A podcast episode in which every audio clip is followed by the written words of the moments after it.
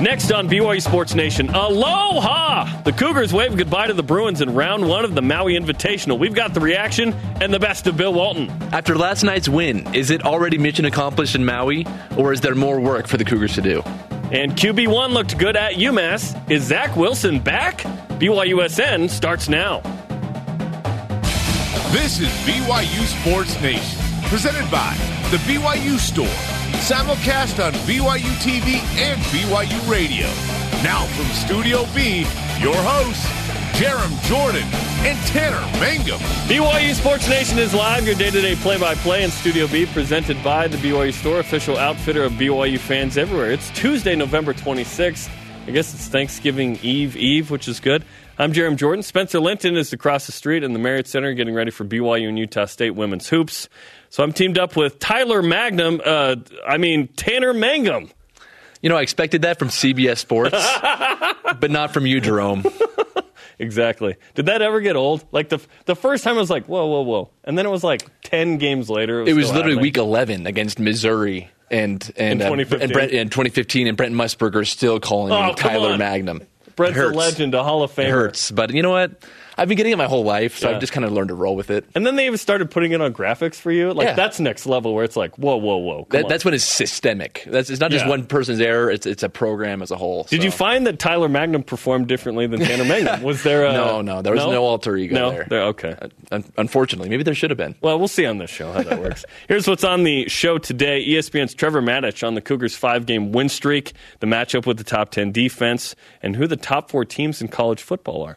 Men's Hoops assistant coach Cody Fueger will join us from Maui. I imagine he may not have slept last night after the win against UCLA, preparing for Kansas. Uh, and love him or hate him, we've got the best of Bill Walton. I love him. Do you, how do you feel about Bill? I mean, it's entertaining, to say the least. I love Bill Walton. We have the best of Bill Walton from last night. For some of you, it may be the worst of Bill Walton. And the Michael Jordan of volleyball, Karch Kiraly, is in town to call the BYU Pepperdine women's volleyball match. He will join us in studio. That's going to be a lot of fun. We've had him on BYU TV before during men's matches, but never on the show. He's a legend. He's a legend, man. He's legit. Yeah. So uh, that's going to be a lot of fun. But first, let's dive into today's into today's headlines.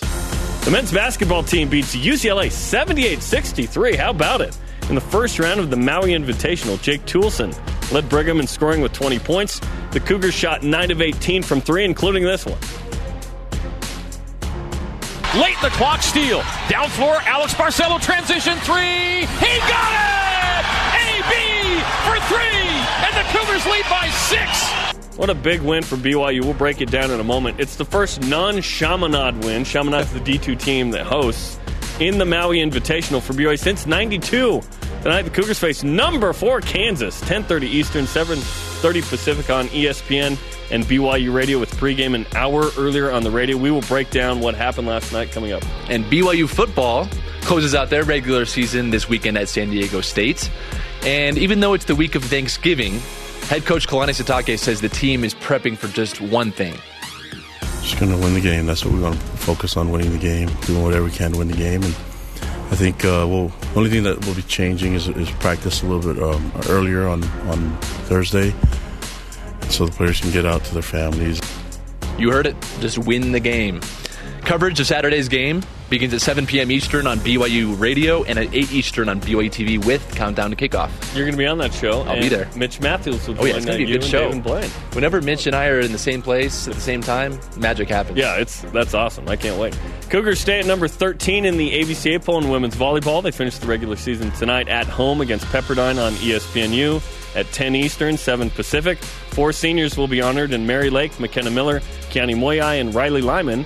The NCAA selection show is Sunday at 8:30 Eastern. And a Tuesday morning matinee for BYU women's hoops today, as the Cougars will host in-state rival Utah State at 1 p.m. Eastern, 10 a.m. Pacific. And you can watch that game immediately following BYU Sports Nation on BYU TV. And on BYU TV, you can see uh, at least one team warming up currently, and uh, we get ready for that. So uh, this is sort of your women's basketball pregame show for BYU and Utah State coming up later. Rise and shout. It's time for What's Trending. You're talking about it, and so are we. It's what's trending on BYU Sports Nation. Down go the Bruins in impression fa- uh, impressive fashion last night in the first round of the Maui Invitational. We broke the matchup down uh, yesterday. I, I thought this was a winnable game for BYU. I didn't think BYU would win by 15. But Tanner, what impressed you the most in last night's win? Well, what impressed me the most leads us perfectly into our stat of the day. Because what I was most It's impressed with was their shooting. Stat of the day. The stats don't lie. Stat of the day BYU shot 62, 50, 88, meaning 62% field goal percentage. That's insane. 50% from three, and 88% from the free throw line. Beautiful. You know, that, that type of field goal percentage, if you shoot that well, you're going to beat a lot of teams. And it definitely came to fruition last night. That was awesome. With 9.51 to go, it's tied at 52. It's back and forth. BYU's led for most of the game, but then TJ Haws woke up. He led the Cougars to victory, scoring 10 points and two assists during the next seven and a half minutes. And it makes you think, where's that been? Right. And in the Houston game, TJ hits the big shot, right? But TJ struggled a little bit. We've mm-hmm. talked about it from three coming into the game. He was four of 24, able to hit a couple of shots. And, and this was big. The ball stopped getting stuck, Tanner. That's what I liked. Um, in the first half, it was Jake Toolson. I, so I like Jake Toolson on the block, but, but a certain amount. I think the ball can't get stuck. When it moves, BYU's just way better. And uh, we thought rebounding might be an issue. BYU was only negative two in that. More importantly, points in the paint. How about this? 40 to 32. 40 of the 78 points for BYU came in the paint. BYU is getting to the rim, which was awesome. when they looked like a different team last night compared to the game against Boise State. Oh, my goodness, Boise yes. State, there's a lot of ISO ball, there's a lot of one on one, not a lot of movement. But as you can see in, in those clips, a lot of movement, swinging the ball around the horn. It was good. And I, I saw a tweet that said that's how basketball should be played Yeah, in, but- the, in the celestial kingdom. nice. Bill Walton might say that's Roland Minson basketball, right? uh, Toolson and Haws combined for 35. They did what they do, 20 and 15. Kolby the Tree Lee scored 13 points on six of seven. And Mark Durant pointed out in the BYU radio postgame, Lee is evolving. He's seeing uh, passing lanes a little better out of the post, and he has his hands up when he cuts to the basket for layup. So he goes six to seven. That was great. It's because he's from Idaho. He, he's Na- from, my- naturally. My, rival high school. Connor that- that- Harding. yep, th- that- those Idaho boys, they're they know what they're doing. What was that? The potato posse. That's what I like to call it. Hey, Zach- I, I do not endorse that name. All right, Tyler Magnum. Zach Seljaas had 11 rebounds, by the way, and nine points in 24 minutes. He was fantastic. Alex Barcelo defensively, really good. Nine points, five assists. It was a great team win, and I think that's what it's going to take, especially without Yoli Childs. Because when BYU gets Yoli Childs back, I wish the NCAA was like, you know what, that was a great performance. How about we just let Yoli play tonight against Kansas? Which phew, the Cougars are going to wish they had Yoli tonight against Kansas. It, yeah, it, it's going to be hard, and I'm less concerned about the result against Kansas. The point was to get to the Kansas game, and we're going to break it down with Cody Fueger, the assistant coach, uh, one of the assistant coaches with BYU, because you get a quad one win or, or game. Just just playing quad ones has value. You only need to win about a third of them. BYU probably needs three or four on the resume to have a chance at an at large. I'm still of the opinion that it's going to be tough, uh, but. Playing in this tournament is awesome. Beating UCLA is awesome. Getting a chance at Kansas is awesome. And it, it, similar to football. It makes you think, what if? What if they'd beaten Boise State? Oh, And- we live in the what and- if and we live man. in the what if. They could have finished these nine games without Yoli seven and two, likely to finish six and three. I'd take six and three. better, I really would. Better than most expected. And, and I think it's going to be a team effort overall, but we will see how they fare tonight against fourth ranked Kansas. Yeah, it's a big game. Uh, you can listen to it tonight on BYU Radio, watching on ESPN. Okay, topic number two. After beating UCLA last night, the Cougars face fourth ranked Kansas tonight, as mentioned. Regardless of the outcome, is it already mission accomplished, Tanner, in Maui? I think no. I, I think, I mean, it's huge that they got their first win against someone other than Chaminade since 1992. That's actually a pretty remarkable stat. But I feel like if if you're on this Cougar basketball team, you don't want to settle with just one win. It's sure, it's sure it's a great win against a Pac-12 team against UCLA, but UCLA isn't as great as people might think them to be, as they should be. They've lost to Hofstra. Yeah, it's, it's it's it's disappointing that UCLA is, is is not better because it would be a bigger win. But I feel like, despite playing one of the top ranked teams tonight in Kansas, I feel like you, you for me, maybe maybe it's the competitor in me, but It- I, it is. It's I- coming I, out. I'm not settling for just one win. Let's let's go let's go win it all. Yeah, I, I would like two wins from Maui. Um, I don't care how they come. If BYU somehow pulled off the win against Kansas, this could be one of the biggest wins in program history. Um, if they don't, just competing and playing well and doing your best and showing well would would do well uh, against the committee uh, with the committee on Selection Sunday. BYU. Uh, winner loser plays the winner loser of Dayton Virginia Tech. That's going to be another good game Yep. regardless. Either way. I was hoping because Michigan State lost that somehow Michigan State would be in the mix still. Yeah. but they're not. Um, apparently, uh, Dayton Virginia Tech. So I, my my mission accomplished. No, I want two wins. I, Yeah. I didn't want to go one and two. I wanted two wins. I Sure. didn't want to play Chaminade. Um, and I think that's going to help BYU's resume and the confidence because this was brought up last night too. The committee will take into account BYU was this without Yoli and they're this with him. But BYU needs enough without him to be in the conversation. Exactly. When I think about Selection Sunday, I think about the West Coast Conference. It's always tough. You got Gonzaga, who's almost always a guaranteed lock to win the conference every Yeah, year. kiss kiss the ring. It's it's it's almost every year without fail. But and so BYU will need all the help they can get to get an at-large bid. It's going to be tough if you lose lose games in. Uh, if you get blown out, it's, it almost gives the selection committee perfect reason to say, you know what, you can't compete with the best. And so that's why I think uh, for the Cougars, if they want any shot at getting an at-large bid to the tournament, they got to show well tonight against Kansas and and, uh, and and every game moving forward. Really, Show well quantified to me would be a single digit game. Uh, if BYU plays yeah. a single digit game, you go, you know what? With, especially without Yoli. And as, Yes. you, as you mentioned, they'll take that into consideration. They'll realize, oh, they played Kansas close without Yoli Childs. Hmm, interesting. And guess what? Everyone in college basketball is watching Kansas play. All like the national writers are going to watch Kansas play BYU tonight. Totally. And Big was it? challenge, big Rock, test for them. Rock Chalk uh, Talk or something on, on Twitter said something to the effect of BYU looks like a team that was put on this earth to beat knock Kansas out of a tournament. so let's see if uh, BYU can pull off the miracle. I mean, with Yoli Childs and Gavin Baxter, it would be a huge upset against Kansas, let alone without those guys. Yet BYU able to take down UCLA and now Houston, a couple of nice wins. Yep. And topic three. Now going back to the football field. After seven weeks away, Zach Wilson returned the last two weeks to face cupcakes like Idaho State and UMass. And against the Bengals, there was somewhat of a performance left to be desired. A little, little rusty with a pick and three sacks, but last week looked near perfect with 17 of 20, 293 yards, four touchdown performance mm. versus the Minutemen. Looked clean, looked sharp. So, Jarom, based off his performance against UMass, how do you feel? Is, is Zach back? Back to what is the question? Back to uh, the Western Michigan game, back to the USC game. I, I said earlier this year, I thought because BYU is playing in these tough games, it's not always going to be this 1980s kind of 300 yards, three touchdowns kind of deal playing those teams. We saw it against UMass, we, and that was just, it was almost pathetic how easy it was, right? Idaho State. It's like a high school team. Right. Uh, and that's what Spencer said. It's the sophomore team. And I said, well, after watching it, it was more like the freshman team. They were that bad.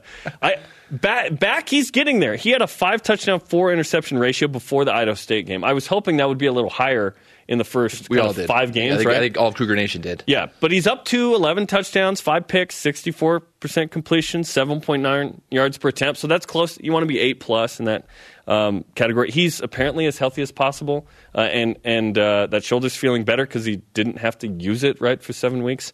So I, I think he's getting a lot closer. Is he back to kind of where USC was? We're going to see against San Diego State, but it's not going to hinge on Zach Wilson, in my opinion, in that game. It's going to hinge on whether BYU can run the ball against San Diego State's third-ranked rushing defense. I couldn't agree more. It's, it's, it's more than just Zach. It takes a team. And you look at the first half of the schedule that, that Zach had to face Utah, the, one of the best ranked, if not one, if not the best defense in the country. So good. Washington, hate it. USC, Tennessee, and an SEC team. And and sure, you know, five touchdowns, four, four interceptions wasn't what uh, Cougar Nation was hoping for, but it's a team game, and it takes uh, it takes talented receivers. It takes a good offensive line to create protection. Uh, it takes uh, a defense setting you up with good field position. Uh, it takes a system, a, a staff, a coaching game plan that allows you to play aggressive, to throw down the field, and uh, and I think we're starting to see it blossom now. Obviously, with the, with the lighter schedule, we're seeing the adjustments uh, made, and especially on offense, as Coach Roderick, Coach Fesi Sitake are getting more involved in the play calling. It's become more dynamic, become more explosive. And so we're, we're seeing some improvements, but I think this week will be a perfect test for us for us to see. Okay, how are they looking? How is Zach looking against a definitely formidable opponent in San Diego State? And perhaps BYU doesn't run the ball effectively, and they have to rely on Zach Wilson. It could flip completely onto Zach Wilson's uh, right arm for this. So, so we'll see. I'm, I'm interested to see this game. Rocky Long doesn't want to play this game. I want to play this game. I'm excited that BYU's back in San Diego where they played all those holiday bowls. So much all those history there. Yeah, it's going to be awesome. And uh, we're going to have complete coverage coming up Saturday on Countdown to Kickoff. Our question of the day What impressed you the most in the men's basketball 78 63 win over UCLA, over Bill Walton's UCLA, over Karch Kiraly's UCLA? Let's get to the voice of the nation. This is the voice of the nation on BYU Sports Nation. At Kiwi Jackman on Twitter weighs in and weigh in on Twitter, Facebook, and Instagram. I personally was impressed with the Stockton shorts making a comeback. Wait, who had the Stockton shorts on? I missed that. UCLA. One of UCLA's All of the- players. oh, one of their players Yeah, one of their players. And and, and Zach Seljaas, you know, you know him. was it Shaq's son? Shareef, right? Is that his name? Yes, it was. It was Shareef. He only played three minutes though. But I've, I've noticed that you know the the, the youths these days are uh, are uh, bringing Slinging the, back, bringing the short shorts Zach back. Seljaas tried a couple years ago. Yeah, he did. Yeah. So it still going? I don't know. Leggings are the key there. Let's be honest. There were no leggings in the '80s. It was just it was just straight and, short and, shorts. and no razors either. All hair. Other than that, he continues. TJ Haws uh, going clear around a guy and then scoring the amount of good passing and, of course, the commentary. It was a fun night to watch BYU and uh, UCLA. Lots, lots of good storylines there. Short shorts, Bill Walton. Bill, yeah, in Hawaii. Maybe Bill Walton in short shorts. Yeah, it got weird. We saw Bill Walton being buried in the sand. Yeah, it always gets weird with Bill. and and sunglasses and, and flower shirts And two minute stories about Danny Ainge. Yes. Dave Pasch saying, I was wondering where you're going with that two minute story. All right, what's coming up, Tanner? coming up. No sleep for BYU assistant Cody Fueger today No. as we wake him up to talk about last night's win. Well, right now it's 716 in Hawaii, so I don't know that he's gone to bed. And ESPN's Trevor Matich on the Cougars matchup with a top 10 Aztec defense this Saturday. This is BYU Sports Nation. BYU Sports Nation is presented by The BYU Store, the official outfitter of BYU fans everywhere. Beating UCLA was awesome for men's hoops last night. The prize play number four Kansas tonight on ESPN and BYU Radio. Pregame on the radio with your boy Jason Shepard at 9:30 Eastern, 6:30 Pacific. This is BYU Sports Nation simulcast on BYU TV and BYU Radio. Great to have you, Tanner Mangum, in the house. Great Always to have you here. Uh, the show's on demand on BYU TV and BYU Radio's apps. We now welcome in our friend. Normally on a Monday, it's a Tuesday this week. ESPN's Trevor Matich on the Deseret First Credit Union Hotline. Trevor, how you doing, brother? I am doing great, doing great. And Tanner, great to talk with you again. Oh, it's always a pleasure, Trevor. Thanks for uh, taking the time. Trevor, let's talk about beating UCLA because you're a man who beat UCLA in uh, Yeah, oh, yeah. 1983 in football. Um, Yep. And the men's hoops team gets it done last night. That was a nice win for the Cougars. Yeah, you know, it's uh, you know, hopefully it's not every uh, 40 years that we get to do this, but uh, it's uh, it's good. UCLA. Listen, I've got a lot of respect for their their school and their programs, and anytime anytime you beat them, it just means a lot. You know, we uh, back in the day. Everybody thought we were a passing team, but we ran for over 200 yards on those guys, much to their consternation and surprise. But that we weren't surprised. But I tell you, beating UCLA at any time is a, is a real thrill. Absolutely. Let's transition to football. After seven weeks away, Zach Wilson played against Idaho State and UMass. Idaho State, it felt like uh, there was a little bit uh, left to be desired there, but UMass, a tremendous performance against a really bad team, but he was nearly perfect. Uh, do you feel like Zach is back? I think he was back against UMass. I think that it's a it's sort of a, a trajectory he's got to be on. You could tell that he was rusty against Idaho State. And Idaho State's not very good, but timing is timing, no matter who you're playing. And everything was a little better against UMass, but this will be not just a, a better opponent. This will be one of the best defenses, if not the best defense they face really since Utah. This San Diego State defense isn't just really talented. They're also exceptionally well coached from a standpoint of messing with opposing quarterbacks. Rocky Long has, has been one of the best defensive minds in all of college football for decades. So this will be a real challenge, and we'll know if Zach's back when we see this game. Well, you referenced it. San Diego State is a top 10 defense against the run, scoring, total defense. So, in your opinion, how do the Cougars match up with the Aztecs this week? Well, they they they match up probably better on offense than the San Diego State offense matches up against the Cougars defense. This really will be a low scoring game because as good as San Diego State's defense is, the offense is really struggling. I mean, they don't they don't run or pass very well. So BYU will need to win a, a low scoring game. So really, this one will come down to how can those guys on defense keep the score low enough. Now, the other part of it is avoiding mistakes and avoiding turnovers. I mean, Tanner, I mean, as a quarterback for so many years, I mean, you know the the the you have to understand the game you're playing.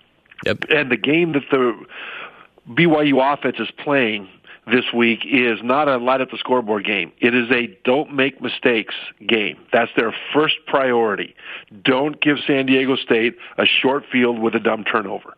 And so that's that's kind of the game that's shaping up and and the Cougars need to understand it in order to be able to win it.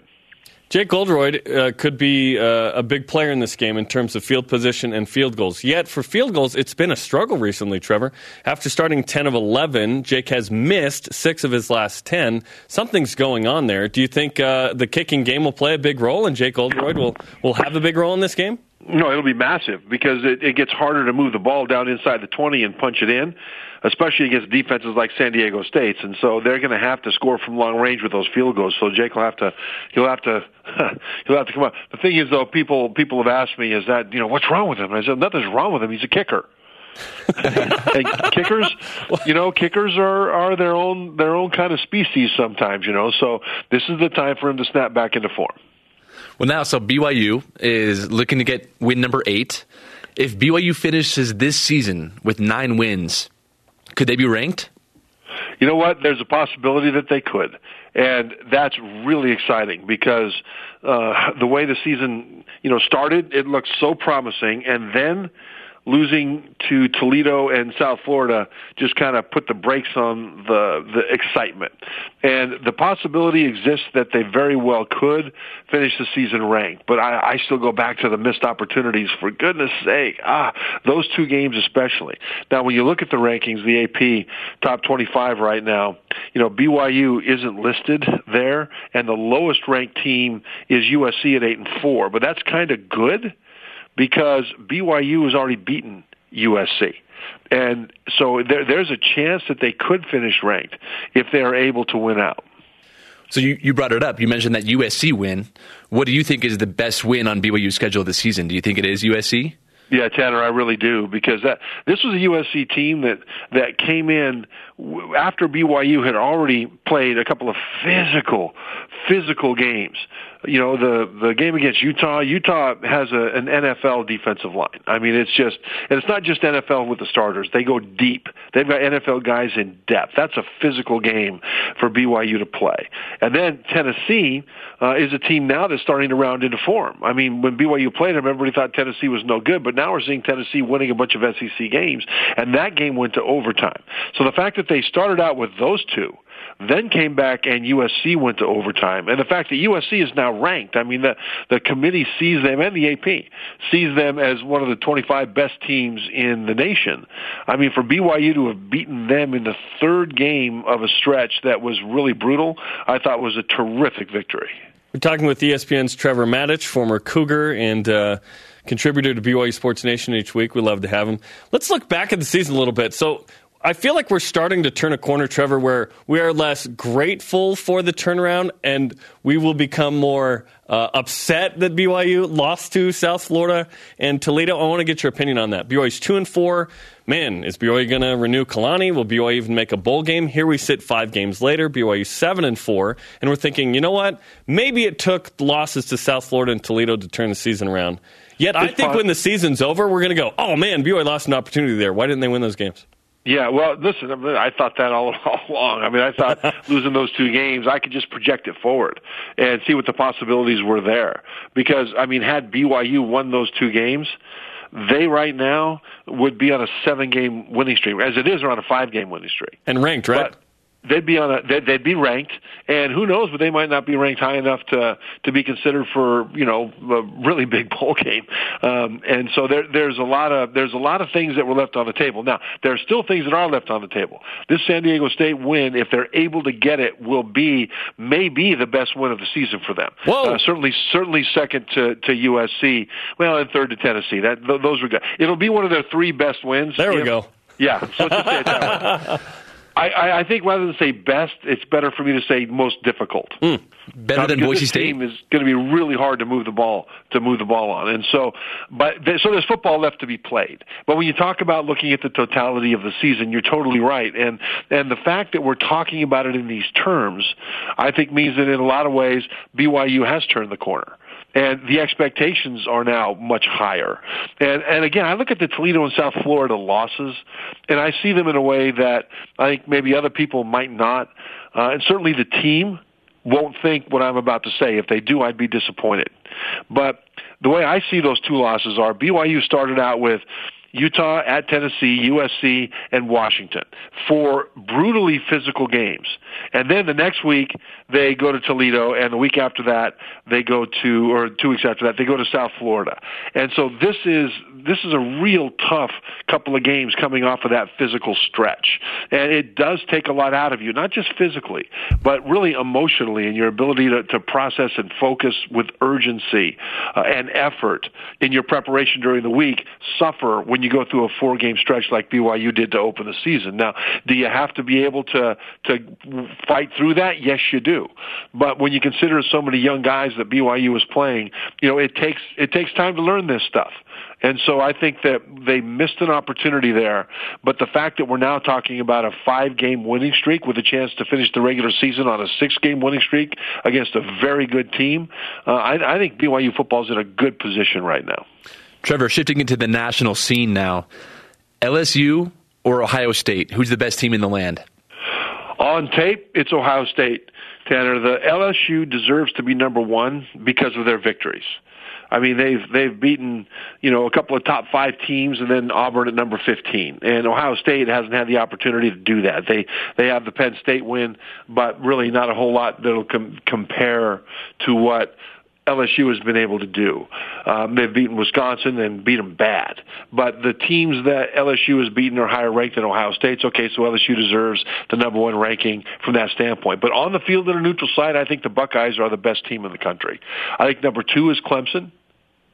And I think number three is LSU because I worry about LSU's defense, especially in recent weeks. Teams with pretty good offenses have been able to move the ball and score points against LSU's defense, and so uh, I uh, I think that it's very important the way things are setting up right now.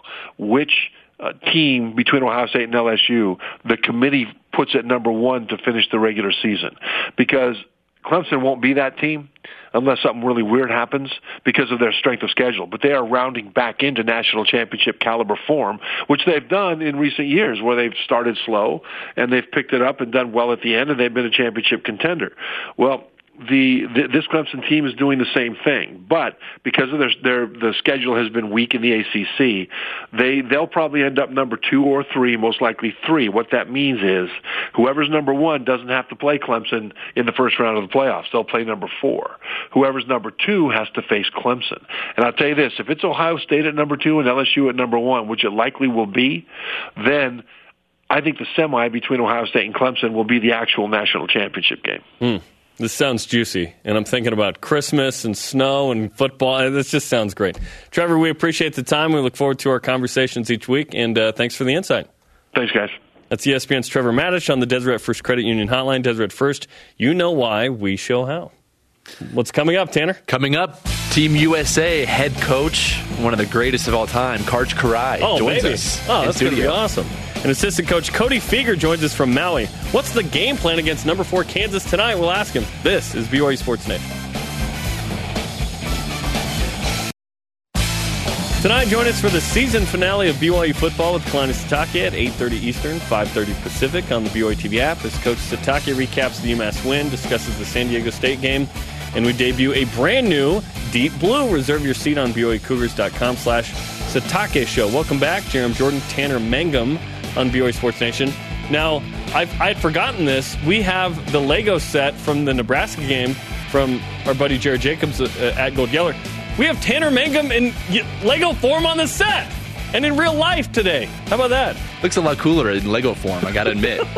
I, I, think your hair looks better in real life. we, it, when he gave us Taysom Hill on crutches, I was kind of like, Come on, man. That that hurts. You know, it, you it too stings. soon, and it was you know a year later, or whatever. But I forgot we have you on the set in Lego form. You know what? maybe maybe next year we'll get the that some hair for the for the yes. Lego guy. Okay, at some point when we're done with this, that's yours. Perfect. That's yours. Thank you. Your Lego. I'm honored. Do you have a Lego of you? Uh, no, who That's- does? I'd be honored. Spencer and. I are fortunate that Gold Yeller made some of us and gave us that. And I was like, what? This is so cool. Cool. I'll take it. All right, let's whip it. It's time for the Cougar Whip Around Basketball.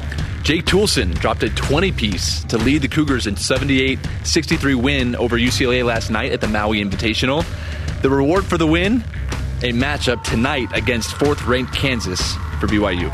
Coverage begins at 9:30 p.m. Eastern on BYU Radio. The women's team hosts Utah State on Kids Day. That's coming up at the top of the hour in 27 minutes and change. They're warming up now. Live shots from the Marriott Center. Cougars are two and one. Utah State is two and three. Football. BYU football continues prep for their regular season finale this week against San Diego State. The Cougars have won five straight and lead the all-time series against the Aztecs 28 to 7. And one. And There's one. a tie in there. There's a tie. Yeah. I hate ties. Ties are the worst, right? Coverage of the season finale begins Saturday at 8 p.m. Eastern, 5 Pacific, with countdown to kickoff, which my, which I will be on on BYU TV. Volleyball. The Cougars stay at number 13 in the women's AVCA poll. Finish the regular season tonight at home against Pepperdine on ESPNU, 10 Eastern, 7 Pacific time. We will chat with Karch Kiraly, who's on the call tonight. Four seniors will be honored, and Mary Lake, McKenna Miller, Kiani Moyai, and Riley Lyman. The NCAA selection show is Sunday at 8.30 Eastern time. Jimmer. BYU Nation's favorite, Jimmer, scored 24 points and had four assists on six of eight shooting from three in a Panathinaikos win. Fredette is leading the team, averaging 15.5 points per game. Oh, Not bad. Cougars in pro hoops. Eric Mika signs in China with the Xinjiang Flying Tigers. Mika was playing in the NBA G League for the Stockton Kings, averaging 20 points and 16 rebounds a game. Great stats. If you can't get in the NBA, go to China and make some, some money. Money. After a 78-63 win against UCLA last night, the men's basketball coaching staff likely was up all night preparing for number four Kansas now. So naturally, Cody Fueger is probably still awake from the win and joins us on the Deseret First Credit Union hotline. Cody, one, how is Hawaii? And two, congratulations on the win. Uh, Hawaii is great when you win, and uh, yeah, thanks a lot. We're uh, we're pretty happy about it. Now we got to get ready for Kansas here. How many hours of sleep did you get last night? Uh, probably about four or five. Four or five's pretty good. Four or five's pretty good. Yeah, yeah. Um, you, the UCLA win was so big. 9:51 to go. It's tied at 52. What changed in the last kind of seven minutes there that swung that game? We just we just kind of uh, dug down and just kind of talked exactly what was helping us score offensively. You know, um, before before um, that game, we talked to our guys about you know, some of the other teams we watched play UCLA, and anytime they passed it more than two times against UCLA, they, they scored on about 60, 70% of their possessions. Um, so we kind of talked to talked to that about our team and and just kind of reinforced our game plan defensively, and our guys kind of jumped in and, and stayed with it. It was it was great. And so going along with that in the, in the last 10 minutes, TJ Haws really stepped it up and turned it on. So what does that what does his performance do for him going forward? Oh, it was, huge for him. I mean, Teach has kind of just been struggling a little, little, little bit shooting the ball. Like he's he's been playing well, but he's just kind of struggling shooting the ball, and you know, um, he, he just kind of kind of got jumped a little bit, and he, he answered the bell right away. It was awesome. It's what it's what great leaders and seniors do. It was a nice response, absolutely, after the Boise State game to go uh, have that performance and, and struggle for kind of the first 30 minutes. As a team, 62% shooting, Cody, 40 points in the paint. Was that the game plan? Was let's get at the rim? well, it, it was. Let's be sure on these shots. Let's just not not throw it up there, and you know, just th- these guys are unbelievable blocking shots at the rim, and you know, they're kind of like, hey, if we're not a hundred percent sure that we're going to make this layup, let's keep our dribble alive and just make the easy play, and that's kind of what our guys stuck to, and you know, TJ found Kolby late for an easy layup, and that's just kind of what what our game plan was exactly. So Coach Pope has talked a lot about the team trusting each other. And do you think last night was a prime example of that, of, of, of what this team can do when they do trust each other? Exactly. Uh, you know, I thought we showed signs of that too against Houston. Um, against Boise, obviously the ball was sticky a little bit, but but this UCLA game, these guys just kept on passing, passing, passing, and we got wide open shots and wide open finishes at the rim, and, and guys just made great plays down the stretch. You knew that you could face Kansas in round two, so you've certainly prepared for this possibility. But now that it's here and you're playing the number four team in the country and have this amazing opportunity on ESPN, uh, what's the preparation like for potentially the best team you may play all season? Yeah, so uh, offensively, it's going to be pretty similar. You know, we, we've watched a ton of film on them already, um, and got to watch their game obviously last night live.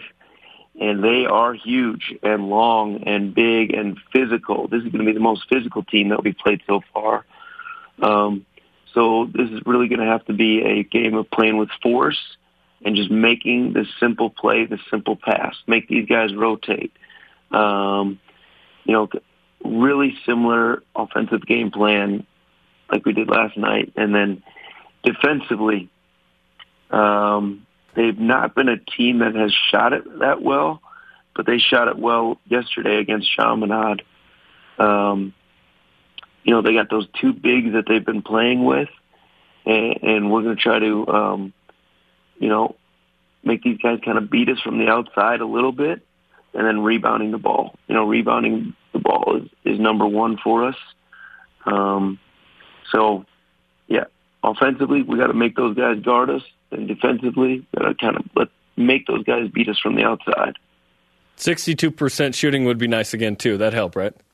That that would be good, but the ball was flying around. It wasn't sticky, and you know, obviously, you know, we had a couple, couple like Jake's Jake's hook from the free throw line. Uh, that was crazy. At the buzzer was a big play, and you know, just guys are stepping up and making big shots. You know, that's what seniors and good teams do. Well, summon your uh, inner 1960 because on December 20th, 1960, BYU beat Kansas in Provo by 10. So uh, just, really, just summon that. Go watch that film today. Whatever they did without a shot clock probably won't apply. But uh, good and luck. And no three point line. And no three point line, right? There was barely a two point line uh, that was everywhere. Uh, let's give you BYU Sports Nation karma. Congratulations on the great win against UCLA, and good luck tonight against Kansas. Should be a fun one. Thanks, guys. Appreciate it. Okay, that's Cody Fueger from Maui on the Deseret First Credit Union Hotline. Deseret First, you know why, we show how. Huge game tonight, huge opportunity for BYU. Absolutely. And one can never have enough Bill Walton. No, you can't. It's impossible. You can't have enough Bill. So, coming up, we're giving you the best of Bill or the worst of Bill, Yeah, depending, depends on how you depending feel on about your Bill. I like opinion. Bill, yeah. The best or the worst of Bill Walton. And legendary player, multi gold medal Olympian player, and national team coach turned broadcaster, Karch Kiraly is in studio. Great to have him here. This is BYU Sports Nation. BYU Sports Nation is presented by The BYU Store, the official outfitter of BYU fans everywhere.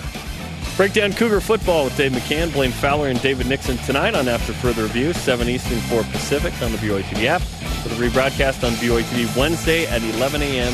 Eastern Time. We're now privileged to welcome in one of the all-time greats in volleyball in the history of this planet, uh, Karch Kiraly, uh, multi-gold medalist, uh, women's national team coach, and tonight broadcaster of the BYU Pepperdine women's volleyball match. It's great to have you back on BYU. Karch. Thank you. Always great to be here in Provo. I love visiting. Let's. Uh, I don't even know where to start with you. Perhaps sorry, not sorry on the BYU men's win over your UCLA Bruins last night. Don't ever apologize. It just means we've got more work to do. So Good attitude. don't ever, uh, don't ever feel sorry for the Bruins. And uh, we experienced that a lot with our USA women's team. Nobody ever feels sorry for us. They all want to see us lose. And uh, so props to BYU. And we got uh, we Bruins have work to do.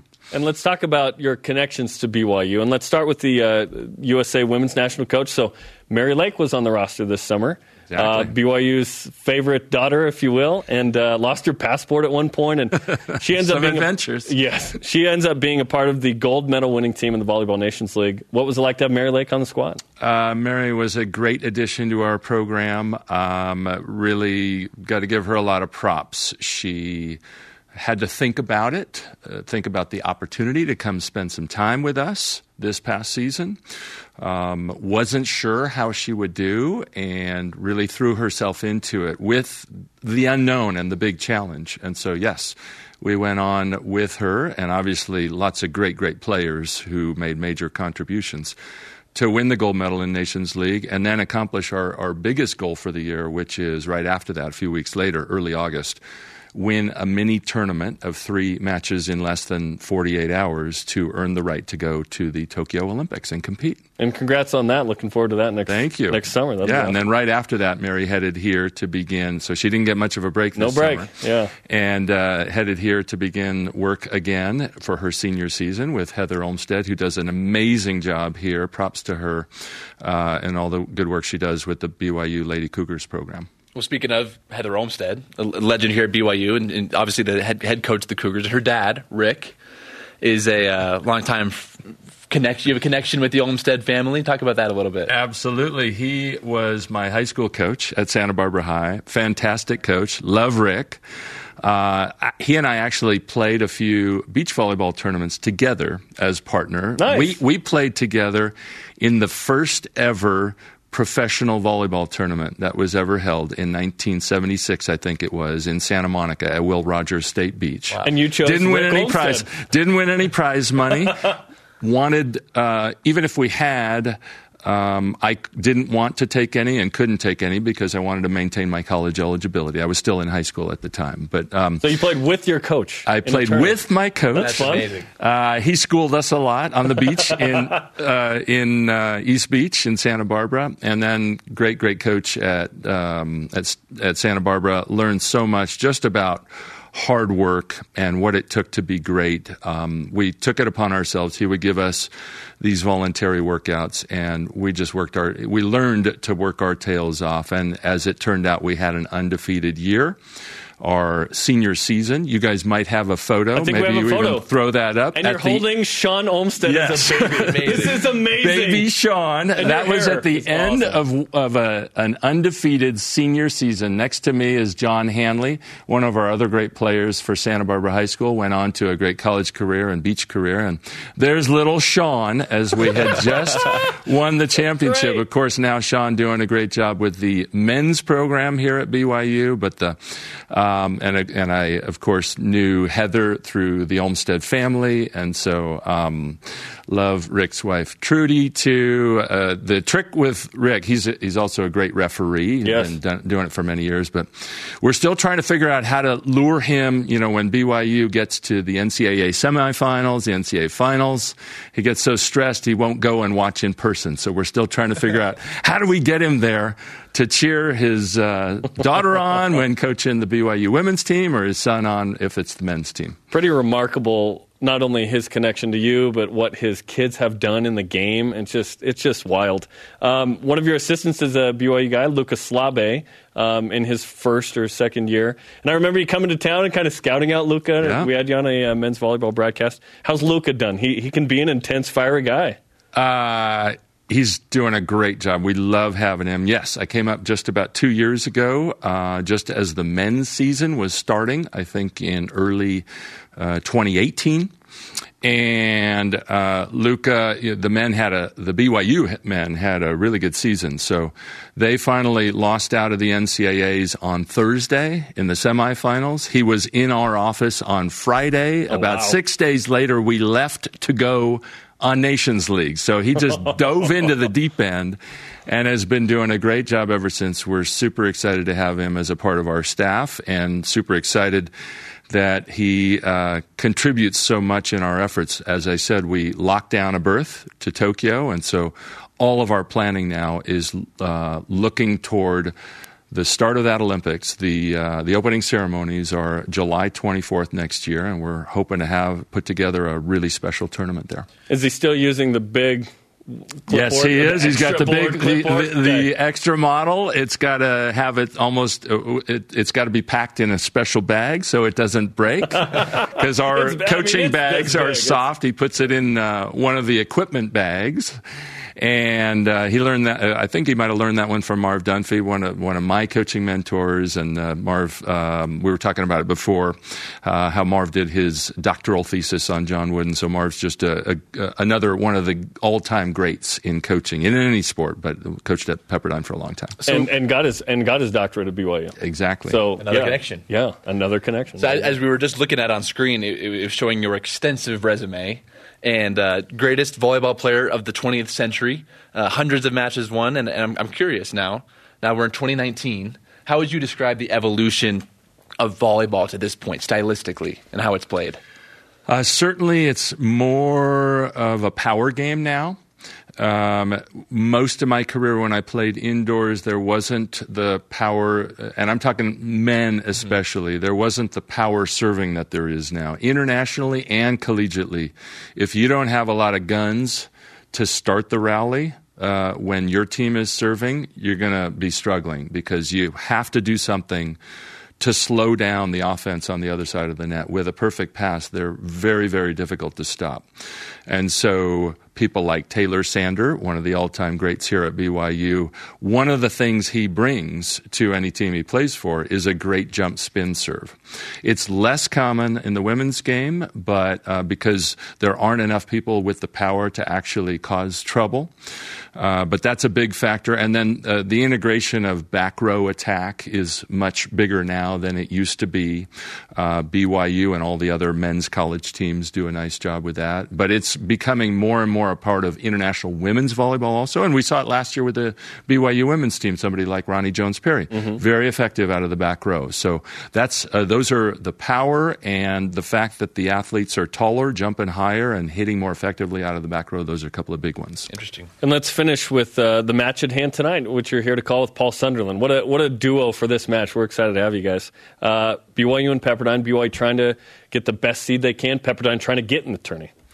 You're right. Um, this is a very important match, I think, for both teams. Uh, BYU got to host as one of the top four seeds all the way through, and the atmosphere here last year, playing Texas in that regional final, I'm getting major goosebumps thinking about it. I wasn't here, but just seeing it on television was Yeah. fantastic. Love the BYU crowds uh, and how much passion they have. So BYU now trying to get maybe a top 16 seed and the right to at least host the first two rounds. BYU is not really in the running to get a top four seed and maybe host the regional rounds. And then Pepperdine just working to get into the tournament. This seems like uh, a near must win for Pepperdine. And Pepperdine's put together a really strong WC season, WCC season, beating USD, giving them their only loss. BYU coming up short twice in the five set matches. So I'm excited. It should be a great match and lots of implications in this uh, that carry to the selection show and beyond. Absolutely. Well, it was great to have you in studio. Always great to see you. And would you mind signing our flag back here? Would Love to. Would that be all right? Awesome. Okay. Here you are. Adding crunch Thanks, pride to the flag. Now we course. got to actually protect this flag, you know? and, and, and now coming up, if you missed the BYU basketball game eh, on ESPN last night, you missed a great win for the Cougars, and you missed Bill Walton. But don't worry, we've got you covered with the best of Bill. And BYU buzzer beaters in Maui, where we're going to show you that from 92. This is BYU Sports Nation. Thanks to today's guests, Trevor Matich and Karch Kiraly. In case you missed it, here's some of the best of Bill Walton from last night. Okay, the Cougars. I love Cougars here oh, in Maui. Arr, arr. Fee, fi, fo, fum. I smell the blood of little ones. So These Cougars have come to fight today. Arr. Everybody under 6'10 looks exactly the same to me. Guards. Feed the post. Inbound the ball. Play token defense on the perimeter and get out of the way. But this guy, how did he become Danny Ainge's nephew? Well, I think he was born into it. It's usually how it works. Really? Why does Danny always look so happy? one of the 12 worst possessions in the history of UCLA basketball. What were they trying to do? Your best Ainge story, oh. Bill. Please, I don't live in a qualitative binary decision-making world. And I looked at both of them, and I pointed to Danny, and I said, hey, the only thing I hate more than a guard, and then I turned to Jerry Sichting, and I said, is a second string guard. And then, I, and then I walked away and said, let's play ball. Cougars clawing, proud, growling. Arr, arr. An absolute clinic on how to play basketball. Congratulations to the Cougars. Mark Pope, what a start to a brilliant career in the WCC. Nobody is like Bill Walton, and that's probably a good thing. Our question of the day What impressed you the most in the 78 63 BYU win over UCLA? The elite voice of the day is presented by Sundance Mountain Resort at Danny Butt One on Instagram. We outworked them all game. Fun to watch was listening to Bill Walton just shower praise on all our guys for not being a BYU grad. He was such a homie. Uh, maybe it means Homer. Go Cougs. And today's rise and shout out goes to Kevin Nixon. Remember his buzzer beater in 93, 92 against Oklahoma? That was awesome. Maybe BYU will do that again. Maybe tonight or tomorrow. We'll see. Bounces off the rim. Kevin Nixon. Yeah, buddy!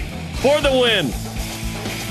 The conversation, as always, continues 24 7 on Twitter, Instagram, and Facebook. Use the hashtag BYUSN. For Tanner, I'm Jarom. Shout out to Nick Sanderson. Stay tuned for BYU women's basketball in two minutes against Utah State.